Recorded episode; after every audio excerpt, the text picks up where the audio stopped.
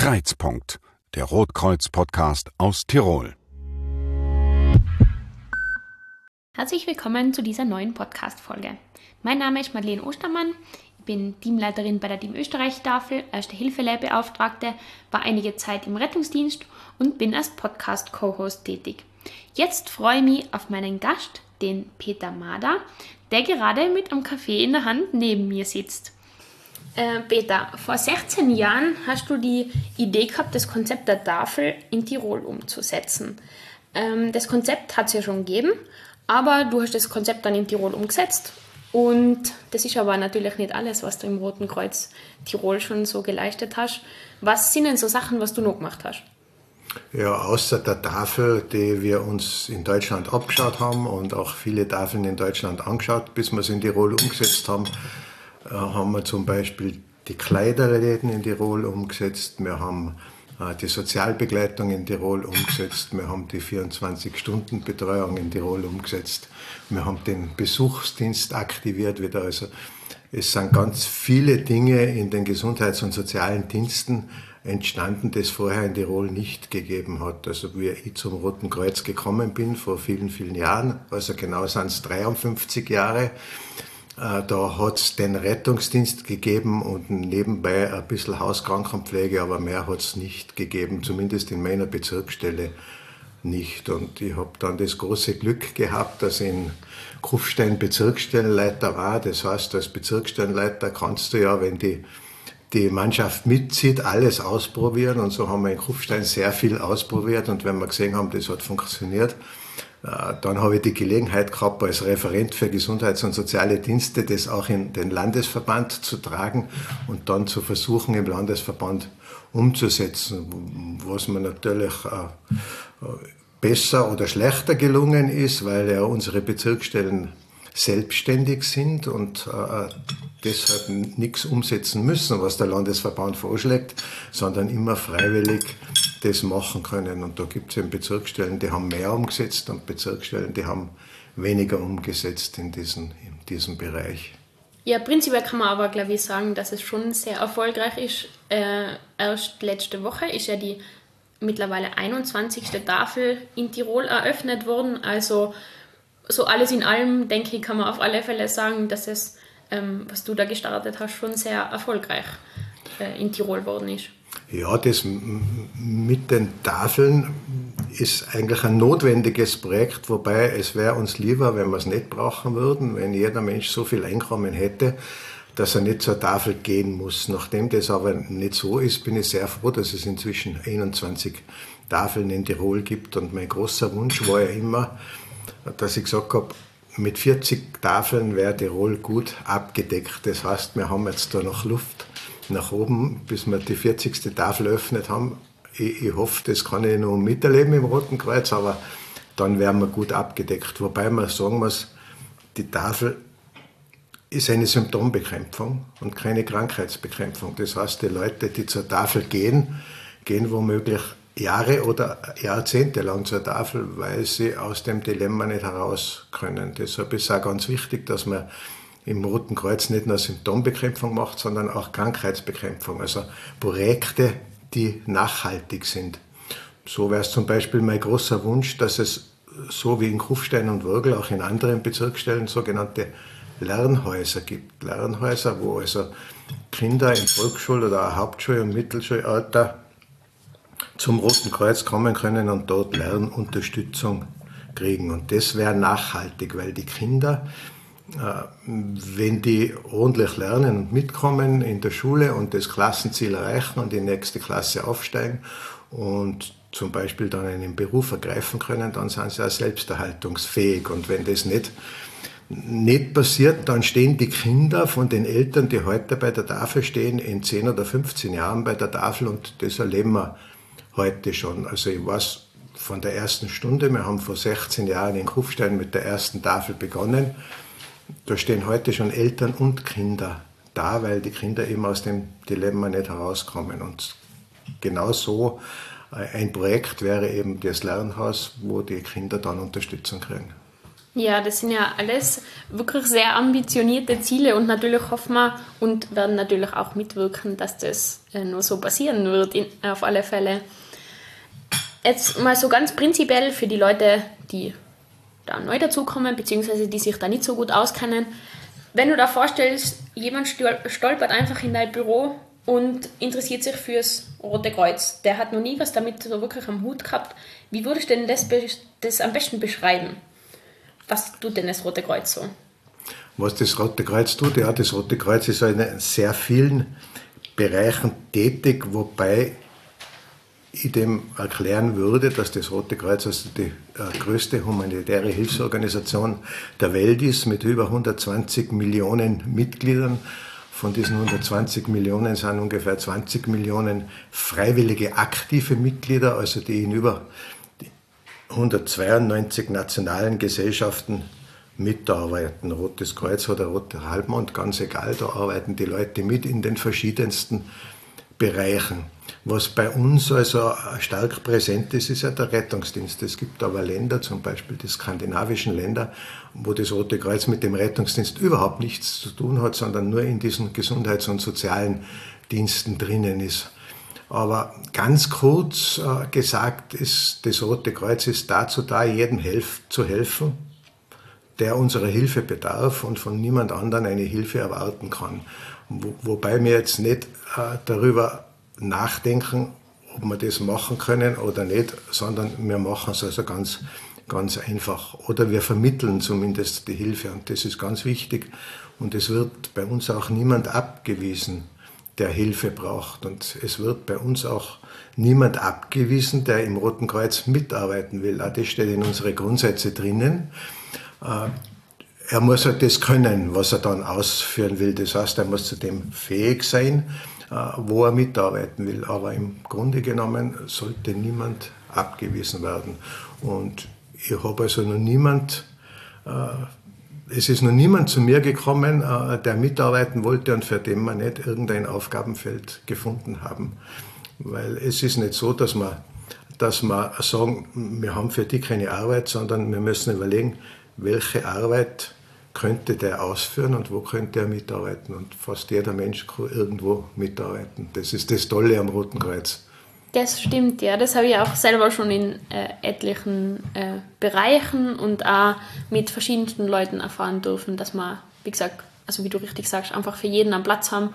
Und ich finde, das ist auch das Tolle am Roten Kreuz, dass man eben für jeden was findet. Es ist jeder willkommen und jeder ähm, ja, hat andere Stärken, die man, finde ich, im Roten Kreuz eigentlich ja, recht gut äh, verwirklichen kann. Egal, ob man selber was aufbauen will, man, da kannst du uns natürlich sehr viel dazu sagen zu dem Thema, ähm, dass man eben beim Roten Kreuz sehr viel selber aufbauen kann, aber dass es eben auch schon sehr viele Bereiche gibt, in denen man mitarbeiten kann und man ja auf alle Fälle in jeder Hinsicht ähm, jemandem helfen kann. Ob im Rettungsdienst, ob bei der Tafel ob eben, wie du sagst, in der, in der Krankenbetreuung oder auch beim äh, Hausnotruf oder beim Essen auf Rädern. Also das ist ja äh, je nach Bezirksstelle natürlich das Angebot da.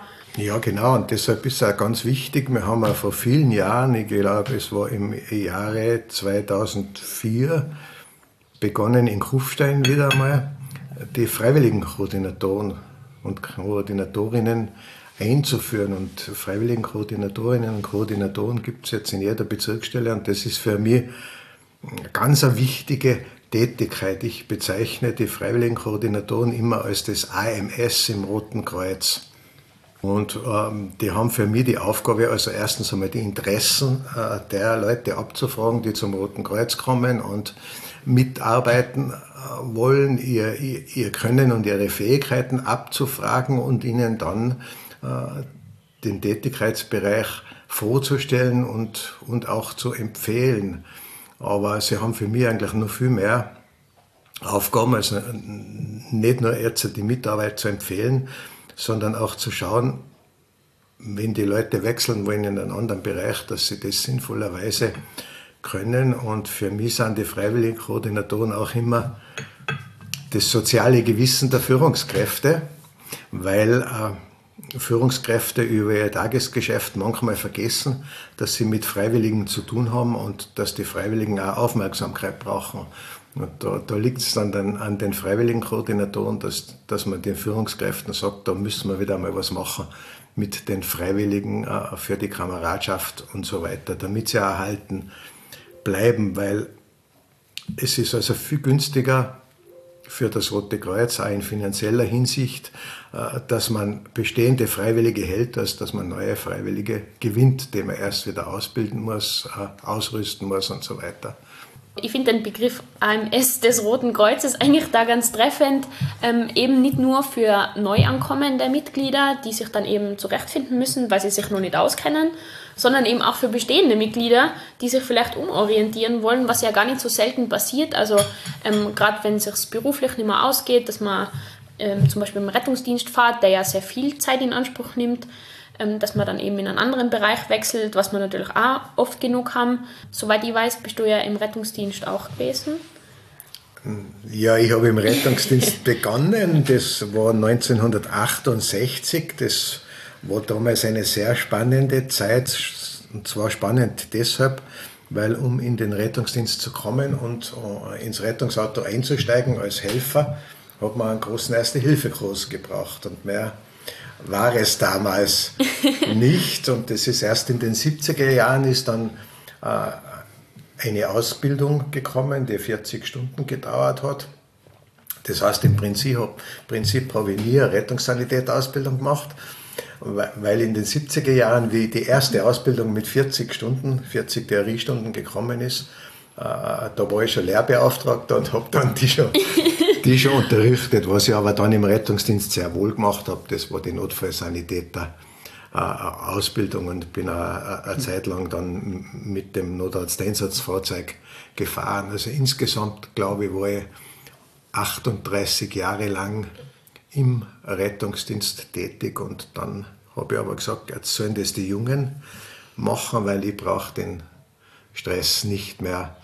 Und, und das war gut so. Und außerdem hat mich hat mich immer schon Führungstätigkeit interessiert und es ist auch ganz lustig, wie ich zu äh, Führungsfunktionen gekommen bin, weil, wie gesagt, ich habe als normaler Sanitäter mit Erste-Hilfe-Kurs begonnen und wollte aber immer schon was über das Rote Kreuz wissen, weil ich habe, also das, was ich gewusst habe, es ist eine weltumspannende Organisation, aber viel mehr und wie der Gründer heißt, das habe ich auch gewusst, dass das der Original ist, aber viel mehr habe ich nicht gewusst und so habe ich mich erkundigt und, und eingelesen in Fachbücher und so weiter.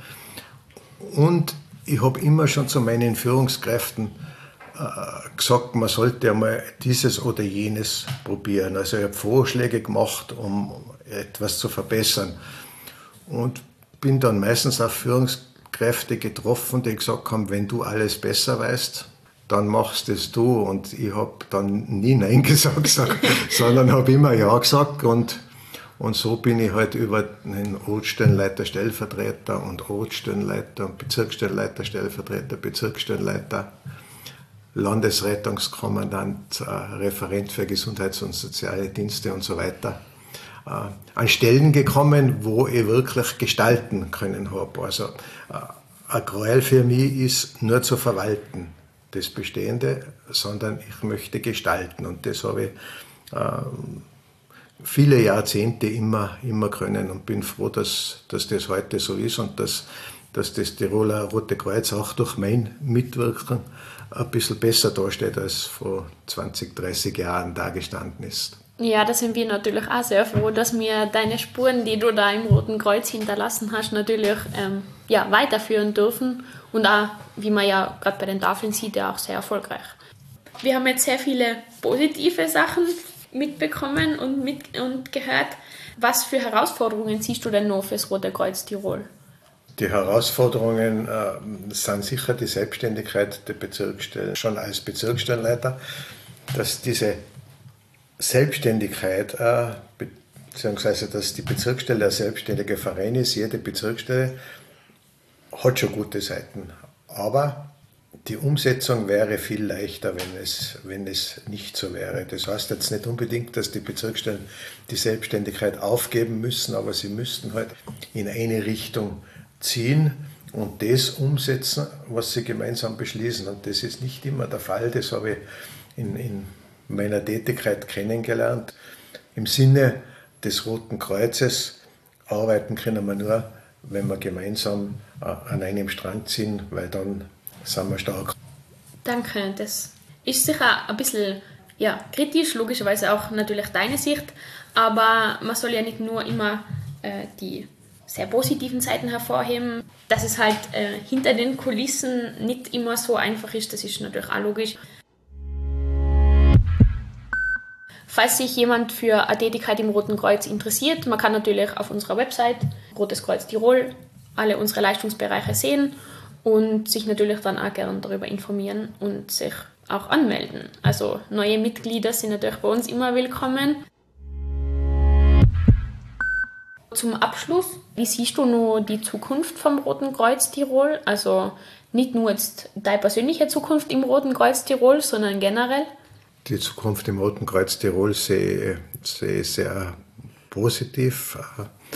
Ich bin auch nicht der Meinung, so wie man manchmal hört, dass äh, die Freiwilligkeit sinkt. Für mich sinkt die Freiwilligkeit nicht. Ich sehe das auch, weil ich in der Bezirksstelle unter anderem auch als Freiwilligenkoordinator tätig bin. Ich bilde ja nebenbei auch die Freiwilligenkoordinatoren aus, ähm, dass sich genug Leute melden. Was, wo wir umdenken müssen, das ist einfach, dass die Verweildauer viel kürzer ist, äh, weil Leute nicht mehr so lange mitarbeiten wollen. Also so, dass, es, dass jemand 20, 30, 40 Jahre oder noch länger beim Roten Kreuz ist, das wird immer, das wird immer seltener werden aber Freiwillige kommen. Und das Schöne bei uns ist, dass alle mitarbeiten können, wie ich schon mal erwähnt habe. Das heißt, äh, man kann in der Jugendgruppe äh, eintreten, kann also mit 10, 12, 14 Jahren zum Roten Kreuz kommen.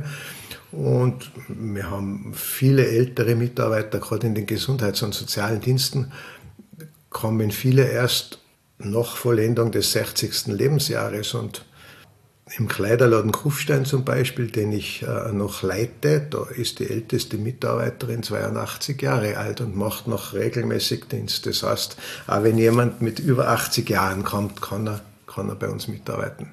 Das ist, finde ich, wirklich eine der schönen Seiten im Roten Kreuz. Also egal in welchem Alter, man ist immer willkommen. Es gibt, wie du schon davor gesagt hast, für jeden was zu tun, egal in welchem Alter. Also es ist nie zu spät, sich ähm, bei uns zu melden und dann eben eine, eine Tätigkeit bei uns mhm. wahrzunehmen. Peter, zum Abschluss von der heutigen Folge kurz zusammengefasst, was war denn so dein Rotkreuz-Moment? Also in den 53 Jahren haben sich da sicher viele Momente angesammelt, aber wenn jetzt mal kurz nachdenkst, was fällt dir denn spontan ein? Was war dein Rotkreuz-Moment?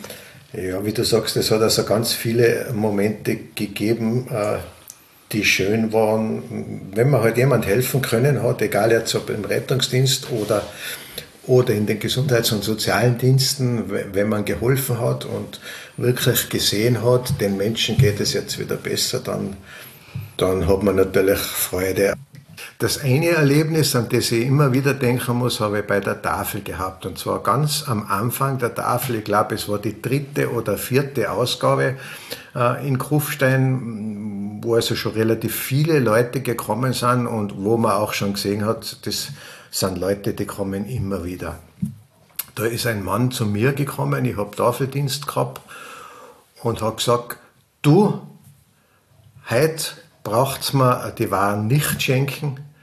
Heute habe ich nämlich ein Geld und hat 3,10 Euro auf den Tisch gelegt. Und das war für mich so einprägsam und, und so ein schönes Erlebnis. Und ich habe auch die 3,10 Euro wirklich genommen, habe dann in die Kasse eingeschmissen, weil der wäre zu Tode beleidigt gewesen, wenn ich es nicht genommen hätte.